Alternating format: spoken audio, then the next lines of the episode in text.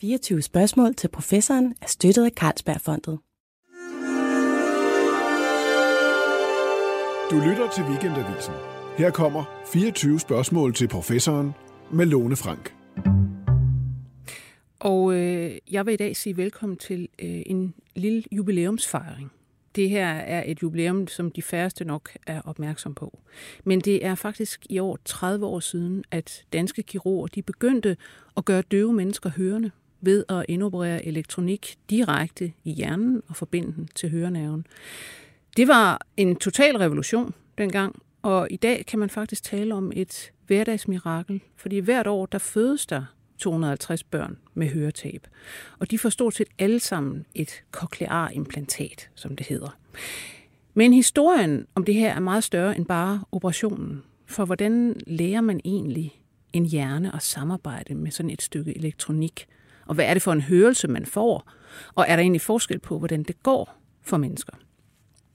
Vi skal ind i en verden, som er fremmed for de fleste, men som faktisk er ret fascinerende. Og vores guide i dag, det er dig, Lone Percy Schmidt. Ja. Velkommen. Ja, tak skal du have. Du er audiologoped, mm. som det hedder, og du er forsker ved Rigshospitalets Center for Hørelse og Balance. Og du har forsket i og arbejdet med mennesker med cochleare implantater i 25 år. Det. Allerførst, så fortæl mig lige, hvordan er det egentlig i sit daglige arbejde og, hvad skal man sige, sidde og gøre døve mennesker hørende? Hvordan er det for en, hvad er det for en oplevelse? Det er et rigtig godt spørgsmål. Det er, det er jo en kæmpe stor glæde. Det er en meget stor faglig glæde. Øh, det er jo noget, jeg laver. Ikke, det er jo ikke mig, der gør det, men jeg gør det sammen med forældrene. Jeg arbejder primært inden for børneområdet, altså pædiatrisk øh, audiologopædi. Øh, og det har været det, jeg har lavet de sidste 25 år. Øh, og det har været en lang rejse sammen med rigtig, rigtig mange forældre. Øh, og, og det er bare en glæde at være med til at følge de her børn. Øh, se, hvordan det udvikler sig fra at være helt visuelt orienteret til også at kunne langsomt inkorporere den auditive sans og bruge den i deres øh, socialisering, deres sproglige udvikling, deres øh, uddannelsesforløb og senere arbejdsliv. Mm. Og det er som sagt i år 30 år siden, vi opererede de første børn. Øhm, og det er, det er en meget stor... Nu er der en fuld generation, der er igennem jo. Ja. Øh, vi har omkring tæt på 1000 børn i dag, men samlet set i Danmark helt nye, friske tal fra i dag siger 3.831 personer i Danmark har et cochlear implant. Okay. Øhm, Går rundt som sådan øh, nogle ja, cyborgs. Ja, ja det sige. kan man kalde det. Ikke mm. sådan lidt populært jo. Ja. Øhm, jeg, vil lige, jeg vil lige korrigere dig. Det er ikke 200, der er først 250 om året med, med hørerelaterede problemer. Ja. 150 har behandlingskrav med høreapparater eller cochlear implant. Okay. Det er cirka 25-35 børn om året, vi opererer helt mm. øh, spædbørn. Ikke? Og vi, vi kan operere ned 8-9 måneder gamle i dag. Mm. Det, det gjorde vi slet ikke, da vi startede for mange år siden. Øhm, så vi har jo set en meget, meget stor udvikling. Øh, den største udvikling sådan inden for audiologien, mit fag, det var, da vi i 2005 indførte neonatal hørescreening. Alle børn øh, screenes i dag sådan 3-5 dage efter fødslen. Okay. Og så kommer vi jo lynhurtigt i gang med at finde ud af, hvad er diagnosen. Hvordan gør man det? Det gør man, det er så smart, at vores hørelse, øh, man ligesom et termometer i øret, så sender man nogle lyde ind, og så kommer der faktisk kliklyd fra hjernen, og de kliklyd kan man opfange med det her termometer ind i øret. Så hvis der kommer de her kliklyd, så er vi sikre på, at hørenerven fungerer. Okay. Hvis så de ikke er der, så ryger man videre til nærmere udredning på en audiologisk afdeling, som er sådan et sted, jeg arbejder. Ja.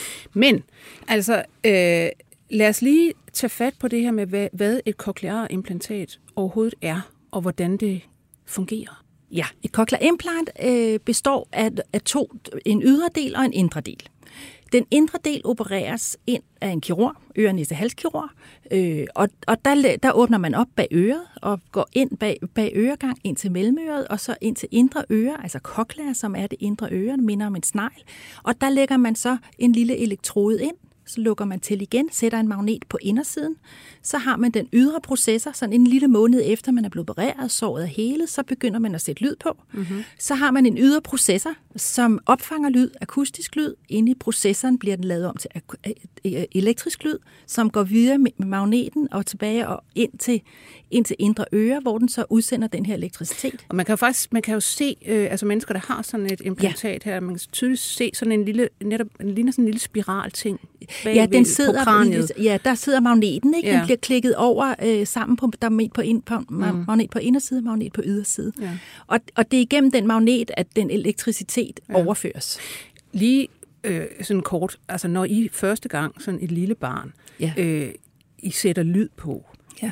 hvordan, hvad sker der? Hvordan ser vedkommende ud? Ja, det er jo mit fag er jo psykoakustik, og det er meget individuelt, hvordan man reagerer. Og mm. der er ikke nogen rigtig forkerte reaktioner.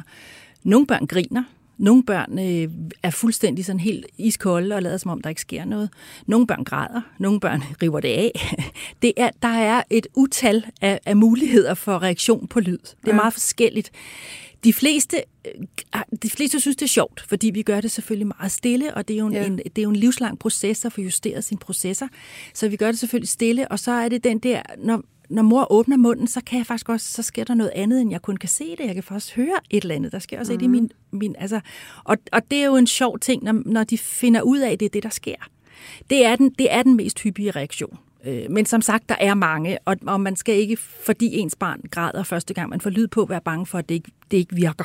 Det er Men- meget vigtigt. Men det er jo også interessant det her med øh, netop, hvad det er for noget, der sker. Fordi altså, vi andre ved jo godt, hvad øh, en lyd er. Altså, øh, det har vi haft lige fra, vi hvad det hedder, faktisk lå i, øh, altså i fostertilstanden, og der har vores øh, øh, høreorganer og vores hjerne hvad skal man sige, reageret på lyd, opfanget mm. lyd osv. Men det her er jo faktisk en, det er jo ikke den samme lyd, som vi hører. Altså Nej. det er et andet signal, altså det er et digitalt signal, der bliver mm. sendt direkte til hørenerven, som jo er vant til selv og kan man sige omdanne nogle svingninger i noget væske inde i øret mm. til et digitalt signal. Mm. Nu får den så nogle impulser direkte. Mm. Øh, og det går så ind i hjernen. Mm. Øhm, hvad skal man sige? Og så skal man jo faktisk, som du forklarer mig, lære af, hvad skal man sige, at, at, at, at bruge de her signaler til at opfange det som øh, lyd. Øh, og hvordan sker det? Det er jo sådan et helt program, I skal udfolde over flere år, faktisk. Ja, helt, helt rigtigt. Altså, vores, vores normalhørende ører opfanger mm. lyd. Det bliver omdannet til elektricitet inde i indre ører, ligesom man gør her. Det er så det, der ikke sker, når man har fået cochlear implant, så derfor så, der kommer elektriciteten ind, og så er det hørenerven, der sørger mm. for at lede de her elektriske impulser op til det auditive område i hjernen, altså høreområdet i hjernen. Det, er hedder- simpelthen i hjernebarken et sted, det her ja, auditive det auditive cortex. cortex, lige præcis. Ja. Ikke? Og det er der, lyden så kommer op. Og opgaven består jo så i at udvikle og gøre de der modne, de der nerver, som ikke har været brugt, fordi man mm. har været døv, eller man har været meget svært hørehæmmet. Øhm, og så, og det, det er jo det, opgaven forstår i for, for sådan en som mig bagefter. Mm. Ja. Kirurgen sørger for at lægge det ind, teknikeren sørger for at sætte det på, switch on og justere det, mm. og jeg sørger for genoptræning bagefter. Så vi er sådan et flerfagligt tilbud, der går i gang, når man, når man ønsker et cochlear implant. Det er jo meget vigtigt at understrege, at det her er tilbud om et behandling. Det er jo ja. ikke noget, man skal. Det er jo, det er jo, det er jo helt vigtigt at, at vide, det kan du, det her det er et tilbud. Men det har vel så også ændret sig meget, siden de første operationer blev foretaget. Ja. Altså hvad det er, man faktisk øh, Ja. gør ved de her børn. Ja, der er, der er altså nogle meget store milepæle i Danmark. Altså, i, i, man startede i 93, mm. I, og, og det, der var ikke ret mange, der blev opereret de første år. Men i 2000, der tager det virkelig fart. Man kan mm. se, at der er flere og flere forældre, der efterspørger den her behandling til deres børn. Øh, I takt med internettets udbredelse. Jo, man går, når man har fået at vide, at ens barn ikke kan høre, søger man, hvad, kan, hvad, kan, hvad er der behandlingsmuligheder, øh, og så kom efterspørgselen der. Og hele den udvikling, der har været i Danmark, er det rigtig vigtigt at understrege, den er drevet af forældrene. Mm. Det er meget vigtigt at huske på, at 95 procent af forældre, der får børn med høretab, øh, svær hørenedsættelse, døvhed, har, har selv har normal hørelse. Så man ønsker jo selvfølgelig at dele det sprog, man nu har engang inde i sit hjerte. The language of your heart taler mm. vi om. Og det er altså for, i 95 procent af tilfældene for de her børn et talesprog. Ja. Altså, og det er fuldstændig ligegyldigt, om det er dansk eller urdu eller arabisk eller hvad det er. Men det er jo det, man gerne vil dele med sit barn. Så derfor har det her været en kæmpe succes for forældre, og det er noget, for forældrene efterspørger. Ja. Øhm, Så det er ikke systemet, der har lavet, så nogen ikke. laver vi en pakke, og så går Nej. vi ud og missionerer blandt folk, Nej. der får døve børn. Alt, slet Nej. ikke. Det, har, det er faktisk tværtimod. Mm. Det er faktisk tværtimod. Systemerne har været meget træge Okay. i forhold til andre systemer rundt omkring i verden. Hvorfor Så har vi, det? Vi har haft mange øh, etiske debatter i Danmark, og det er jo også rigtig fint, at vi har det om, om øh, døve børns ret til at være døve, og døve børns ret til tegnsprog. Det har alle selvfølgelig ret til. Øh, og, og det har været meget drevet af, at forældrene har sagt, at vi vil, vi, retten til at tale til mit barn, den, den Øh, patientforening, der hedder Decibel, Landsforening for Børn og Unge med Høretab, kørte i flere år. Retten til at tale til mit barn, fordi det, det er en mulighed, og det kan vi se rundt omkring i verden, og det vil vi også have lov til i Danmark. Og i Norden i det hele taget har, det mm. været, har vi haft nogle hæftige debatter om de her ting øh, som er stillet af nu, fordi at nu er det her en, du kan se, når jeg kan angive så mange i dag, der, der faktisk har et cochlear-implant i Danmark, ja. så har døvhed fået en anden opfattelse en anden. Man er selvfølgelig døv på sin diagnose, men man har et helt andet funktionsniveau, end vi har set førhen. Øhm, så, så det er et jubilæumsår, som du startede med at sige. Ja. Men så synes jeg, vi skal, vi skal høre om, hvad, hvad det faktisk er for et øh, ret intrikat og langvarigt træningsforløb, der skal til for som barn med sådan et implantat ja. At lære at, at hvad det er at høre, ja. og faktisk kunne høre så ja. godt som muligt, som man kan med det her implantat. Ja. Hvad er det, I går i gang med? Ja, altså i 2011 i Danmark, der sker endnu en stor landevinding, for der, der vedtager øh, Sundhedsstyrelsen, at man efter pædiatrisk cochlear-implantation skal have et års genoptræning ud fra de principper, der, hed, der bygger på auditiv verbal terapi, altså hvor man har et specifikt fokus på at udvikle den auditive cortex, det der med at modne ja, nerven, der skal fyre op til den auditive cortex, som jo så igen skal fyre videre til det sproglige cortex op i hjernen. Så hjernen simpelthen kan følge med og kan ja. omforme de her impulser Lige til præcis. noget sprog. Ja, og, de, og, og de første 18 år, der opererede vi og gav de her implantater, sagde mm. til folk, de skulle gå hjem og tale med deres børn, også meget gerne synge så meget som muligt, øh, og vi havde nogle af verdens dårligste resultater. Det var jo det, jeg så i min PhD. Altså, mm. vi så, at det var kun en tredjedel, der fik et, øh, det, der svarer, hedder et aldersvarende sprog, altså klarede sig gennemsnitligt på sproglige parametre. Så de skulle i virkeligheden, de skulle også lære tegnsprog, for så kunne de sådan set ja, altså ikke klare sig overhovedet? Nej, altså. nej. Det, det gjorde vi jo, og vi var ikke specifikke i vores genoptræning af de her børn, og det kræver det. Men det, havde man, altså havde man ikke udviklet øh, programmer i, i udlandet, hvor man jo. havde startet før? Jo, det havde man. Ja. Øh, Australien er et kæmpestort forgangsland. Mm. Øh, det stammer fra Australien, det største implantatfirma i verden. Og der har man virkelig været, der har man godt vidst, at enhver kirurgisk indsats også skulle følge af, følges af en audiologopædisk indsats. Så ja. man har nogle meget øh, utrolige resultater i, fra Australien, mm. øh, som vi læner os jo rigtig meget op af, fordi ja. de, de, de er mangeårige og longitudinelle og alt det her. Men i 11, så starter vi med at, at øh, genoptræne et år, og i 13 går jeg i gang med et stort øh, længerevarende studie sammen med Patientforeningen mm. Decibel, og øh, vi ser, at når vi giver de her børn tre års intensiv sproglig træning sammen med forældrene, ja. så rykker vi dem et helt andet sted hen, end vi havde set før. Og så fik vi på finansloven øh, i 17 fik vi faktisk øh, midler til at køre et landsdækkende femårigt projekt, som lige er afsluttet, og vi har ser nu, at vi har fået vendt bøtten helt om fra, at vi nu er der faktisk 83 procent af børnene, der klarer sig gennemsnitligt i forhold til en sproglig udvikling. Altså efter de tre år? Der. Efter de tre år, ja. ja. Og vi ser 17 procent af børnene, som ikke har et aldersvarende sprog, men som klarer sig inden for normen. Ja. Og det må vi sige, normalhørende populationer, børnepopulationer, der er normen jo hvid. Vi, det, vi, ja, det ved vi jo, vi debatterer ja. hele tiden, øh, hvor godt børns øh, sprog er, når ja. de for eksempel kommer i børnehave ja. og så videre, ja. og så videre. Og der ja. er jo netop en stor spredning. Altså, der er en der meget er nogen, stor spredning. Der ja. efter, og Lige det præcis. er ikke kun blandt øh, øh, svagt hørende. Nej, lige præcis. Nej. Lige præcis. Det er, der, man kan også have andre, ud over høretabet, kan man have andre vanskeligheder. Man kan godt have det, der hedder fonologiske vanskeligheder, altså udtalevanskeligheder. Man kan have det, der hedder dyspraksi, at man har svært ved hjernen høre, forstår egentlig sprog, men man kan have svært ved at få sagt det hjernen. Den motoriske vej ned til at få formuleret ordene mm. kan være rigtig svær, så tager det også lidt længere tid. Man kan faktisk, så ser vi også den gruppe at børn med to sprog, altså dansk urdu, dansk mm. engelsk, dansk islandsk, det tager lidt længere tid. Ja. Øh, det er rigtig vigtigt at huske. Det gør det også for normalhørende børn. To ja. sprog er jo en gave, ja. men det tager lidt længere tid, og, og, øh, og i, hver, i hvert fald at få det ekspressive sprog. Ja. Sig mig engang, altså når man nu siger øh, sprogligt, øh, hvad det hedder, aldersvarende, ja. øh, og det er så 83 procent efter tre år. Mm. Og øret har jo også at gøre med balance. Ja. Er, er der noget som helst øh, hvad skal man sige, øh, berøring med, med balancen i forhold til de her implantater og de børn, der får dem? Det er et rigtig godt spørgsmål, og det er faktisk meget øh, under studeret mm. i Danmark. Øh, øh, det vil min kollega, øh, cheflægen Mads Klokker, blive rigtig glad for at spørge om, for han er vestibulær interesseret. Vi har faktisk aldrig undersøgt det. Nej. Det er ikke det kliniske billede, vi ser. Vi, teoretisk, så må man sige, at høreorganet og balanceorganet er det samme, så man kunne forestille sig, at det hang sammen, men det er ikke det, vi ser, og det er ikke det, vi beretter om. Nej. Så der er ikke øh, umiddelbart noget, hvor man lægger mærke nej, til bevægelsesproblemer nej, eller et eller nej, andet? det er nok mere relateret til alle de mange voksne, der får et cochlear-implant, som, okay. jo, som jo mister hørelsen gradvist, og som ja. kan have lidt flere balance. Men igen er det ret understuderet. Det er noget, vi gerne vil kigge nærmere på, fordi det er jo også interessant, og der er mange, der spørger os om det, selvfølgelig. Ja. Ja. Øhm, men ikke, det er ikke et klinisk billede, det er ikke noget, forældre beretter om. Det er ikke, mm. børnene kan vi se deltager i fritidsaktiviteter ret meget som den interesse, de nu engang har, og ikke begrænset af, mm. at de ikke kan løbe efter en bold, eller spille badminton, ja. eller cykle, eller hvad de nu gør. Det kan vi se, de gør. Hvad, hvad, altså, hvad skyldes øh, døvhed typisk? Altså, ja. hvad, hvad er der? Hvad, er det genetisk, og hvad er det i øret, der eventuelt er noget galt med? Ja, det, der er jo mange årsager. Mm.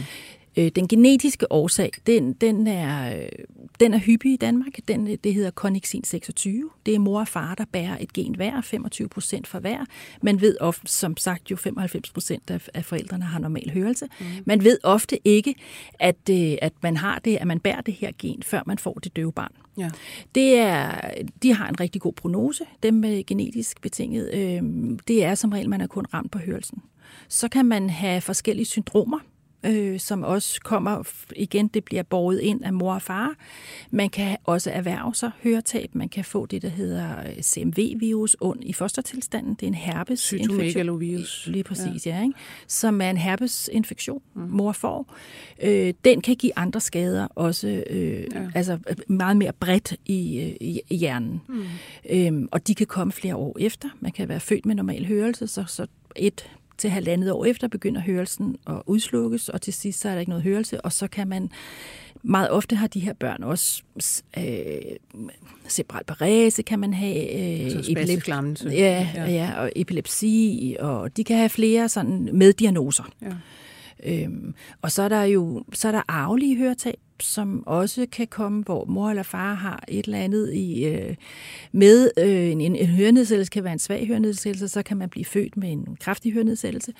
Øhm, det er meget forskelligt, og det, mm. kan, det kan også, man kan være født med en, en let hørenedsættelse, og så kan den progrediere. Inden for mit fag taler man om, at det progredierer, altså det bliver... Går fremad. Ja, ikke? det går, ja, bliver værre. Ja, det ja. bliver værre, ikke? Øh, en progression af et høretab. Øhm, så der er mange årsager til det. Men er der nogen, jeg tænker, nu bruger man jo hørenerven til at plukke sit implantat ind i, ja. altså, og det er den, der ligesom fører impulserne ja. videre til hjernen. Man kan vel også være ramt af øh, en, en hørenerve, som er ødelagt på en eller anden måde? Ja, altså en, vi, vi har jo øh, hørenerver, som er meget svage og, mm. og sådan øh, ikke fyrer særlig godt. Mm. Det er meget, meget, meget få børn, der er født med sådan nogle hørenerver, meget tynde nervetråd, og, eller slet ikke nogen hørenerve. Øh, der er cirka på de her 30 år omkring 10 børn i Danmark, øh, som, som har det. De kan faktisk få tilbud om det, der hedder et hjernestammeimplantat, okay. hvor man lægger øh, implantatet direkte på hjernestammen, der hvor hører og centret sidder.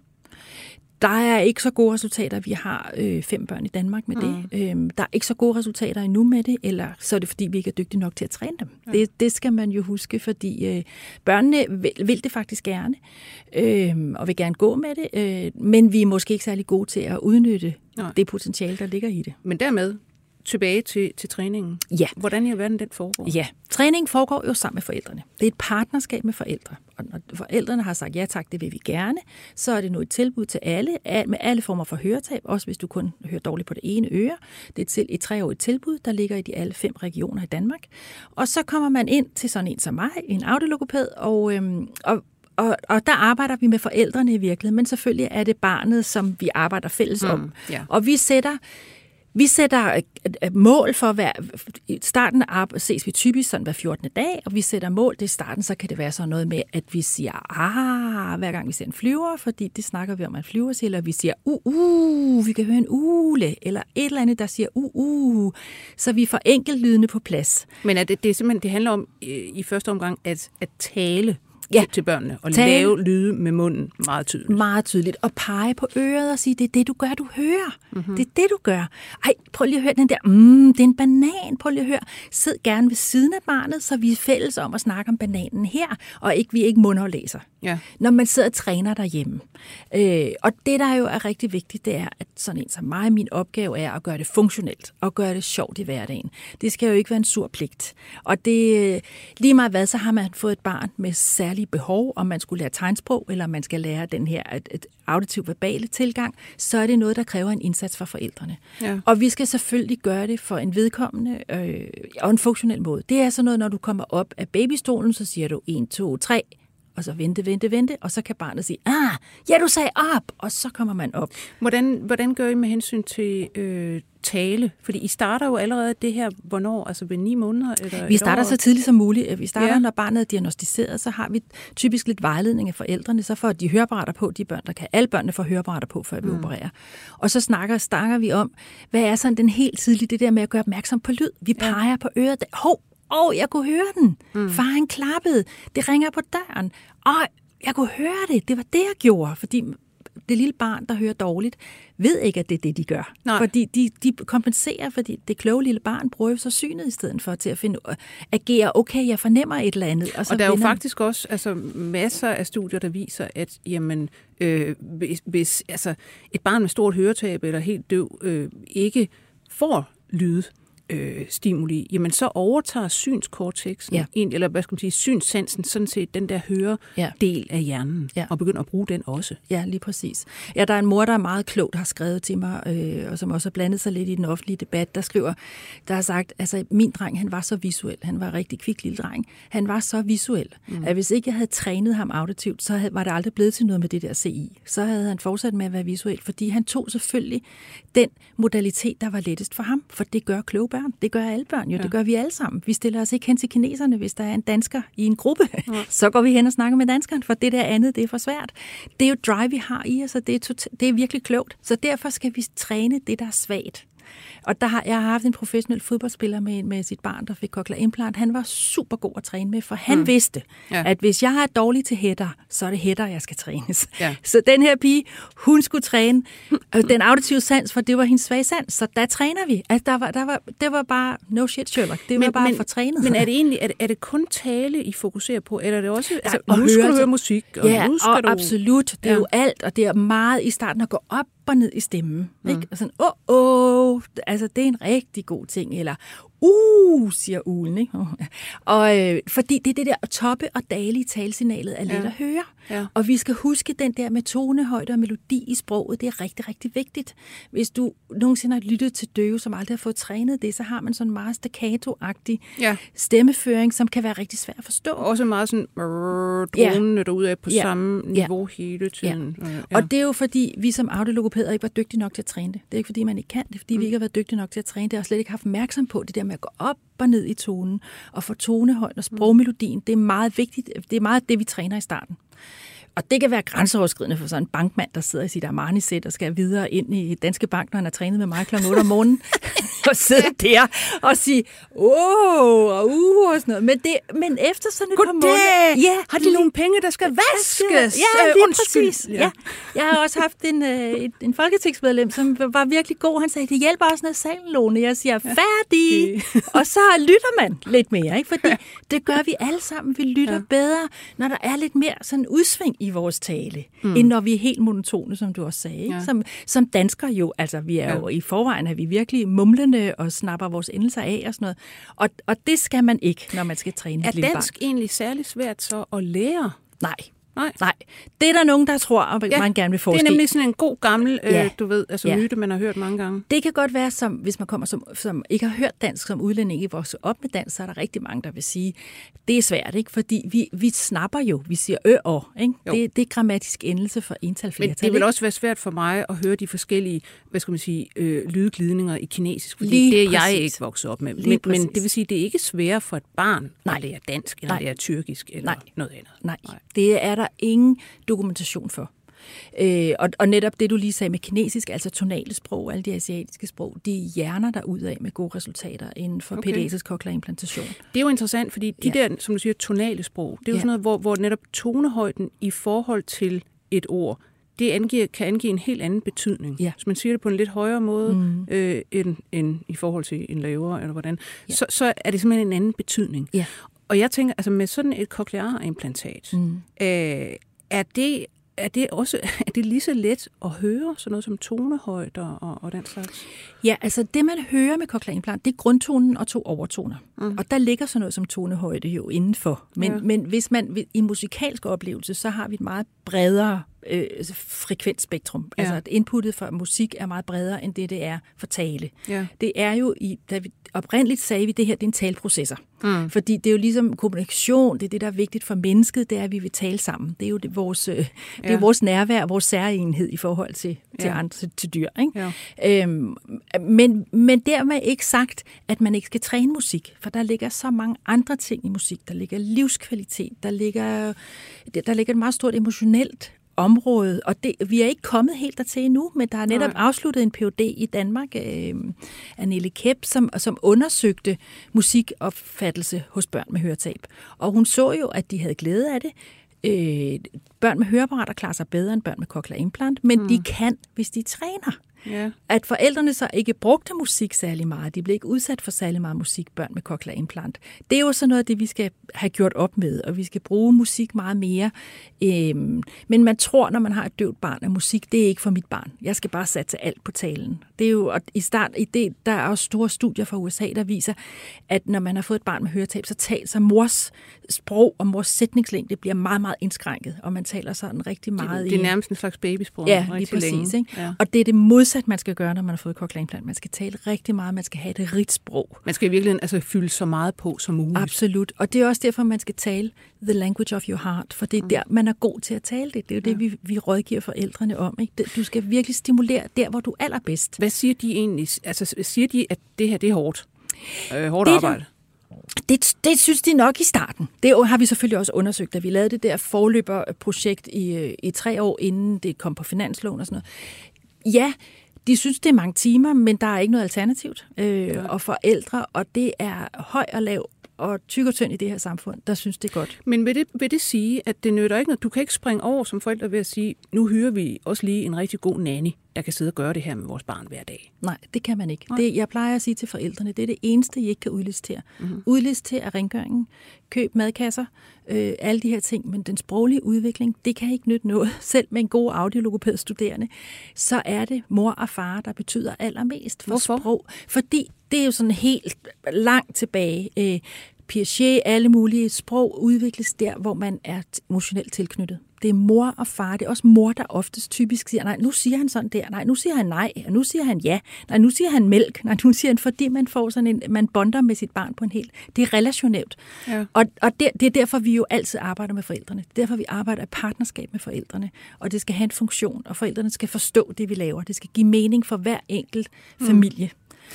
Men, og, men øh, hvad det hedder, når, altså nu går jeg tilbage øh, og tænker på de her 83 procent øh, af børn, der er aldersvarende med hensyn til øh, hørelse, tale, øh, mm. hvad det hedder, øh, i, ved, ved treårsalderen. Mm. Hvad med de sidste, og, og hvad skal man sige, ved man noget om, hvordan det går dem efter treårsalderen? Ja. Altså, kommer de lige så høj grad, altså igennem uddannelse, hvad det hedder, og, og, og den slags? Det, det er et rigtig godt spørgsmål. Altså, jeg har fulgt en gruppe børn i 12 år. Øh, og der så jeg, at den gruppe, som vi diagnostiserer med andre vanskeligheder, mm. ud over høretabet, de udvikler sig på en seksårig periode, så ser vi faktisk, de indhenter og kommer inden for normen okay. og kommer op på meget tæt på det, der svarer for aldersvarende. Det, det er en længere udvikling, og mm. derfor så, så er der jo nogle børn, der ikke kan nøjes med det treårige, hvor man måske ikke skal være så intensiv, men heller langstrakt i genoptræningen, og det skal vi huske. Ja. Øh, og det er på den parameter, der hedder ordforråd, altså hvor mange ord forstår man. Det er den aller, aller vigtigste parameter i den sproglige udvikling. Ja. Ordforråd er motor for al øh, udvikling, forståelse af matematik, øh, sprog, øh, pragmatik. Altså man kan virkelig sige, at sprog, det vil sige dybden af ens sprog, det, det, det giver også dybden af ens mulige tankegang. Ja, præcis. Det gør det. Og hvis ikke du har ord, Mm. Hvis ikke du har ord inde i dit hoved, så er det svært for dig at følge med.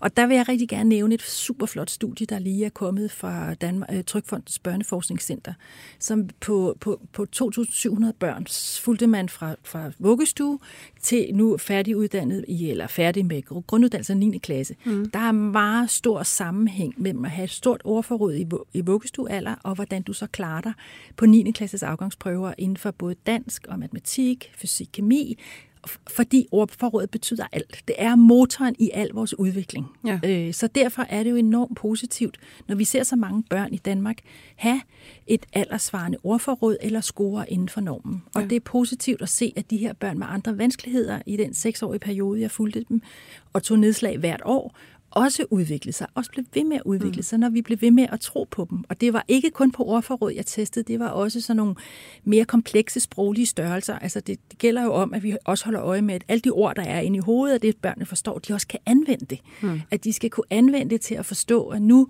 nu læser vi på side 2, og så når man har læst side 2 færdig, så må man gå ud og tage sit overtøj på og tage en lufter i, fri, i frikvarteret. Kan ja. man forstå langsætninger? Kan ja. man have sin arbejdshukommelse med sig også? Ja. Og det så vi faktisk også, de kan. Men så er der jo, og, og, og det kan man jo simpelthen ikke undgå øh, at, og, hvad hedder, omtale øh, inden for det her emne, som du også startede med at sige, der er nogle kontroverser. Der var fra starten, så var der faktisk en, altså en pæn modstand, især i, i, øh, i USA, øh, og, men senere også andre steder, altså fra, hvad skal man sige, døvesamfundet, der mente, at det her, det var altså øh, folkemord på døve, og at man ville øh, fratage døve deres tegnsprog, som øh, jo giver dem, altså som er et unikt sprog, øh, og, og giver dem særlige muligheder for at være inden for det her døvesamfund, og så videre, så videre. Øh, og der er jo stadigvæk nu i dag, hvor du siger, at der er de her gode resultater, og, og stort set alle øh, hvad det hedder, børn får de her, hvis de har et meget, meget stort høretab. Øh, så er der altså stadigvæk folk, der siger, jamen, øh, det, det var egentlig ikke det bedste for vores barn, det her, eller måske, at der var, eller vedkommende øh, skulle også helst have lært tegnsprog fra starten, for det blev vi nødt til at tage op senere, og så videre, og så videre. Mm. Hvorfor er der stadigvæk de her kontroverser? Ja, det er jo i virkeligheden en meget ulykkelig sådan faglig debat, der kører, som har været meget polariseret, og som jeg, det, som jeg jo synes, det er rigtig synd for os alle sammen, at øh, vi bliver ved med at stå i stampe omkring det her. Der er jo ingen tvivl om, at, at den her øh, implantation for både børn og voksne har haft kæmpe store sociokulturelle omviklinger. Mm. Øh, og der har været et stort paradigmeskift, fordi døve pludselig har adgang til lyd. Og det ændrer selvfølgelig på, på tegnsproget. Nu er jeg ikke tegnsprogsforsker, men det, det, jeg undrer stadigvæk over, øh, at man ikke synes, det faktisk er enormt spændende at se på, hvordan tegnsproget udvikler sig, nu når man har adgang til lyd.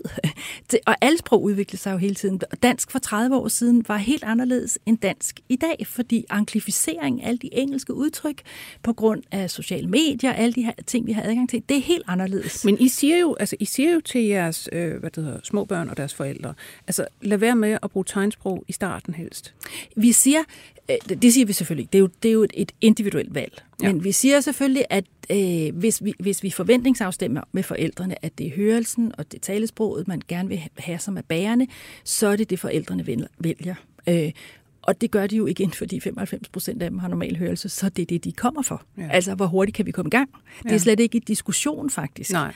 Så er der nogle børn, der har svært ved det. Og der, der skal vi selvfølgelig hele tiden monitorere udbyttet. Vi skal hele tiden være på, kan det her barn overhovedet udvikle et talsprog? Ja. Øh, og så skal vi slå over i meget hurtigt, og det synes jeg også, at vi gør det, håber jeg virkelig, at alle øh, oplever, der sidder derude med et barn. Så siger vi jo nogle støttetegn. Vi siger ikke et tegnsprog, som er uden lyd. Det, det fine gamle tegnsprog er uden lyd. Ja. Og det er jo desværre, kan man sige, kontraindiceret for at udvikle en høresans, ikke at bruge lyd. Ja. Øh, og bruge den visuelle sans, som du selv siger, så er der jo de her øh, øh, neurale reorganiseringer i hjernen, som er fantastiske, men det sker altså. Og vi har et, vi har et lille vindue, hvor, ja. hvor, hvor hjernen er så plastisk, at vi kan nå at få den auditive sans med i den samlede udvikling. Og, og de børn, vi ser i dag, det, jeg synes, det bliver rigtig spændende. De her børn, jeg er fuldt 12 år, de kommer i, i, er på mellemtrinet nu. Jeg vil rigtig gerne fortsætte med at følge dem også i, i udskoling. Altså, går det i skole? Ja, lige præcis. Og, og det går derfra, godt i skolen, ja. det vi ser nu. Men det kunne også være rigtig spændende at studere dem i forhold til fritidsaktiviteter. Hvordan ja. klarer de sig der? Mm. For, en hvert, for et hvert menneske med høretab, så er sådan noget med afstand til lyd og baggrundsstøj de største fjender. Ja, fordi jeg tænker også, øh, ja. jeg har hørt noget om, at det for eksempel for en implanteret kan være ret svært at være i sådan lidt større selskaber. Ja. Ligesom det er for gamle mennesker, der er ved at ja. miste hørelsen. Det ja. bliver også bare vanskeligt. Ja, for jeg, jeg, bare min alder. Ikke? Jeg sidder her som 69 år, og jeg tænker, puh, der er dårlig akustik i det her rum. Det ja. tænker jeg tit. Jeg har, mm. Så vidt jeg ved i hvert fald, så har jeg normal hørelse endnu. Øh, jo, det er svært. Det er der ingen tvivl om. Og det, vi skal lære de her børn, det har vi faktisk lige kørt et projekt med, et rigtig spændende projekt øh, sammen med Aalborg Universitetscenter, mm. hvor jeg jo er professor ud, og, og øh, multisensorisk laboratorium, hvor vi har lavet en app til at træne ude i skolegården i åben skole, som jo blev virkelig accentueret under corona, når du kommer ind på et, på et museum. Ja. Nu er du åben skole, du kommer ind på et museum. Hvordan skal jeg stille mig i forhold til lyden? Hvis der er en montre derovre, der larmer, så skal jeg stille mig i den modsatte side, fordi så får jeg den der larm lige ind i mine implantater, i mine mm. processer. Ja. Så har vi det, vi så trænede, det var, så, kan man, øh, så får man optjener man trofæer, når man stiller sig rigtigt. Så har man også mulighed for sådan nogle fjernmikrofoner, man kan give til den, der taler, for eksempel øh, læringspiloten på, på museet, og ikke læreren, for den dag er det, er det læringspiloten, mm. der taler mest. Så man skal også som det her mellem, mellemtrinsbarn, okay, det er hende, der taler mest, så er det hende, der skal have mikrofonen. Så har man også optjent trofæer. Ja. Øh, så det der med, at man skal lære at have de der strategier, fordi jo ældre du bliver, så må du klare, den, så er man on your own. Ikke? Jo. Jo, nu kommer et større, du kommer gymnasiet, så er der også mange flere elever i klassen, så er der ikke en lærer, der husker dig på. Husk nu lige at tænde ja, for mikrofonen. der er senere fester, og, og ja, der er alt muligt. Lige præcis. Og ja. der skal man lære nogle strategier, fordi med cochlear implant bliver man bliver jo ikke normalhørende. Det, det skal vi slet ikke. Det er ikke et quick fix. Nej. Og det, man kommer til at høre dårligere, øh, eller man har et, et ringere input, ja. end vi andre har. Men lad os lige tage det, fordi man kan jo, som du siger, man kan også øh, operere voksne, ja. der, ligesom, der, der taber deres hørelse. Lige præcis. Og de har jo så haft en øh, almindelig hørelse, eller i hvert fald en eller anden form for almindelig hørelse. Ja. Så dem må man jo kunne spørge om, hvad er den her elektroniske lyd så egentlig? Ja. Hvordan opleves den? Ja. Hvad siger de? Og det er igen ligesom med børn. Ikke? Reaktionen mm. på lyd er, er, er mangfoldig. Øh, det er psykoakustik, det foregår op i vores hjerne, og ja. vores, det vi oplever, for, vi passiperer forskelligt.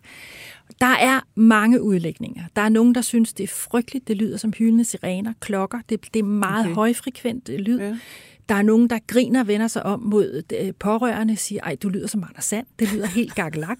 Der er nogen, der får den i løbet af et par timer og siger, ja, ja. nu kan jeg høre igen. Okay, som, som stort set som det var? Ja, det er meget, meget individuelt. Det er meget individuelt. Og der, der er vi heller ikke helt gode nok til at give intensiv genoptræningsforløb. For det, det, igen, vi kan ikke klare det uden at få genoptræningsforløb. Men hvor meget sådan noget, ved man, det ligger i, om man så sige, selve operationen? Hvordan man for, fordi det er jo altså noget elektronik, du skal forbinde til noget nervevæv. Ja, det, det, altså hvis nu din nerve ikke har været brugt i mange år, jo længere tid du har været meget dårlig hørende, jo dårligere er dit udbytte. Hmm. Men jeg har faktisk lige helt friske tal med. Altså som sagt er der i dag øh, 2.916 voksne med cochlear implant i Danmark okay. i dagens ja. tal. Ikke? Og, og vi har lige lavet en undersøgelse, bare sådan en lille klinisk undersøgelse på Center for Hørelse og Balance, øh, på 81 voksne, hvor vi før og efter operation prøver at spørge ind til dem, hvordan ja. det er. Og på på gennemsnitligt, og der er kun nogle få outliers, altså nogen, der ikke oplever det her. Men så siger de, så scorer de alle sammen bedre på sådan noget som lydopfattelsen. Den bliver klart bedre for dem, når de bliver opereret. Ja. Taleforståelighed, alt bliver også bedre. Og så er de højdespringerne for dem, det er sådan noget med aktivitetsdeltagelse. Altså, ja. de tør gå til bridge igen, eller ja. de tør, tør gå hjem i svømmehallen, eller for de kan sige, nu tager jeg dem lige af, nu hører jeg ikke, men ellers så kan de godt høre og fornemme, hvad der sker. Og så er det sociale samspil er en kæmpe højdespringer for dem. De synes ja. absolut, selvom det er svært i selskaber og med meget baggrundsstøj, så oplever de mm. altså at få en kæmpe forøgelse i, i social samspil. Ja. Øhm, så, så på den måde er det jo positivt, og det vil jo heller ikke, ja, der, der er jo meget mund til mund, når man hører via sin forening, høreforening, øh, fint tilbud. Man hører jo om cochlear implant. Man kommer der, når man har, kommer med sine høreapparater, man, man, man søger jo an, råd andre steder fra. Øh, og igen skal vi huske, det er et tilbud. Det er jo ikke ja. noget system, der siger, at du skal have cochlear implant. Du kan også Nej. vælge at gå en helt anden vej. Øh, men, men dem, der vælger det, skal vi jo selvfølgelig være vi skal hele tiden forbedre os og udvikle os og sørge for, at børn kan træne ved hjælp af appen, når de bliver ældre for eksempel. Ikke? Eller ja. de voksne også kan, fordi det, nu er der en helt fuld generation mm. igennem, så vi skal jo hele tiden tilbyde de træningsmuligheder, som er relevante for de enkelte ja. individer. Ja. Det er vigtigt. Kan man optræne sådan noget som, nu tænker jeg, alle vi andre med en øh, normal høvelse, gør jo det, at vi hele tiden i virkeligheden mentalt øh, filtrerer ting fra. Altså, øh, vi kan sidde for eksempel i en forsamling, og så pludselig hører man noget sådan lidt længere nede af bordet. Det vil man mm. egentlig hellere følge med i, end mm. det man lige sidder og taler med. Mm. Og så kan man jo ligesom omstille sin på en eller anden måde sin opmærksomhed og sin faktisk hørefrekvens på en eller anden måde. Mm. Hov, nu er det det her nede, jeg hører mm. efter. Er, er det noget, man også lærer ja, med et implantat? det kan, man, det kan man jo lære, og det kan man mm. absolut træne. Det gør vi jo også. Altså, vi træner, hvis man for eksempel er på, på Rigshospitalet for øjeblikket genoptræning, så er der øh, meget larm over for, at man bygger børneriget, Mary Elizabeths Hospital. Mm. Og der skal man jo sige, nej, det er ikke det, vi lytter efter lige nu nu lytter vi her. Det er mor, der taler. Prøv lige at lytte. Det er mor, der taler. Ja. Så ikke man lader alt bare glide ind, fordi det kan man jo ikke holde til. Nej. Altså, det kan vi andre jo heller ikke holde til. Vi bliver nødt til at sige, nej, det der lyder egentlig spæ- mere spændende derovre, men det er nu her, jeg taler med dig. Og vi ved alle sammen, hvor irriterende det er, hvis man har en bordmarker, der hele tiden lytter et andet sted. Det er også en pragmatisk, socialt virkelig uacceptabelt, at man gør det. Ja.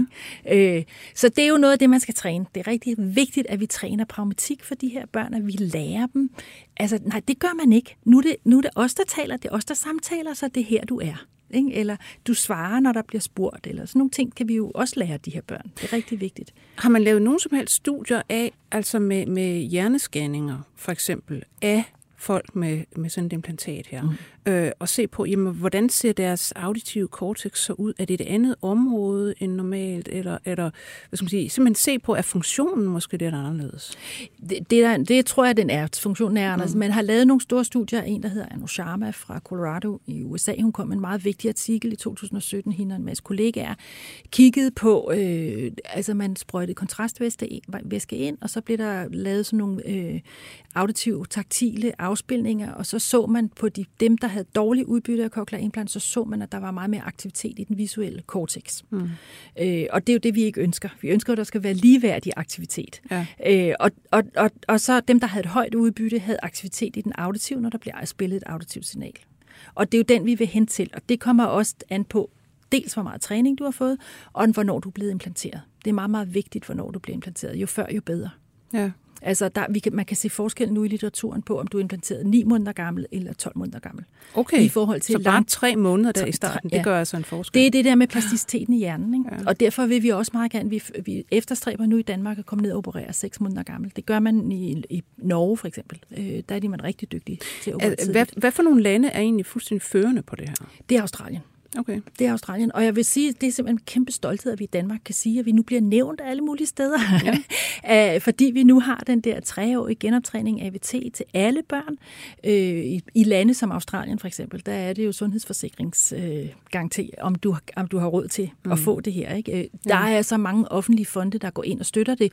Men, men øh, der er, det handler jo om folks økonomi at få det. Det gør det jo ikke i Danmark. Men grunden til, at de er så gode, altså som du sagde før, altså der, der er egentlig det største firma, ja. øh, som, som laver de her implantater. Ja. Og så er der formentlig sket en stor udvikling og kultur omkring. Ja, kæmpe stor altså, udvikling, positiv ja. udvikling, og der har hele tiden, alle de her kirurger har hele mm. tiden haft en audiologoped med. Ja ombord, kan man sige, til genoptræningen. Man så det første menneske blive opereret i 1972. Man så, hvordan sad og trænede med en audiologoped som mig, og det mm. kræver det. Altså, det glemte vi de første 18 år. Vi glemte simpelthen at træne børnene i at høre. Ja. Jeg synes egentlig her til sidst, øh, før vi slutter, så skal vi simpelthen have historien om, hvordan, nu siger du netop tilbage til 70'erne, mm. altså historien om, hvordan det her overhovedet bliver udviklet, så skal man jo helt tilbage til 60'erne. Ja. Ja, altså i slutningen af 60'erne, der sidder ham her, Graham Clark, som er læge i arbejder på Bionic Institute i Melbourne, øh, født af en far, der var døv, en mor, der var hørende, fem normalt hørende søskende. Han har altid puslet over, hvorfor kunne min, kan min far ikke høre? Hvordan kan jeg hjælpe ham? Og øh, man har vidst lige siden 1700-tallet, Voltaire, at det handler om elektricitet. Man gav jo døve stød, og så fik de jo en høreopfattelse. Det var frygteligt, det man gjorde i, ja, i 1700-tallet. Så man har altid vidst, det var noget med elektricitet i indre ører. Og så får han, så går historien, den er måske lidt populær, men han, den, jeg har nu hørt den mange gange, så får han sådan en konkylie, han finder på stranden der i Melbourne, mm.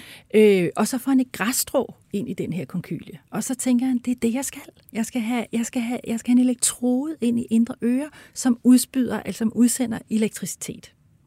Øh, og så blev det første menneske øh, ved det produkt opereret i 1972, og det, han er altså død i dag, men, men man ser ham så sidde med jo med en kæmpe kasse, der sad du ikke bare på ørerne, og han havde klar lyd, lydopfattelse, altså lyd, og der audiologoped sad i rummet ved siden af og, og sagde lyd til ham, og han kunne gentage det meget stort og meget rørende, øh, faktisk, at det kunne lade sig gøre. Det er jo ret fantastisk. Det er jo altså restaurering af en sans. Det er første gang, man har kunnet det. Det kan man jo ikke med synet endnu, og sådan, når man er på vej derhen af, men, men det, er en ret, det har været en sjov udvikling at være med. Jeg føler mig dybt privilegeret, og jeg har, har været med til det rent fagligt.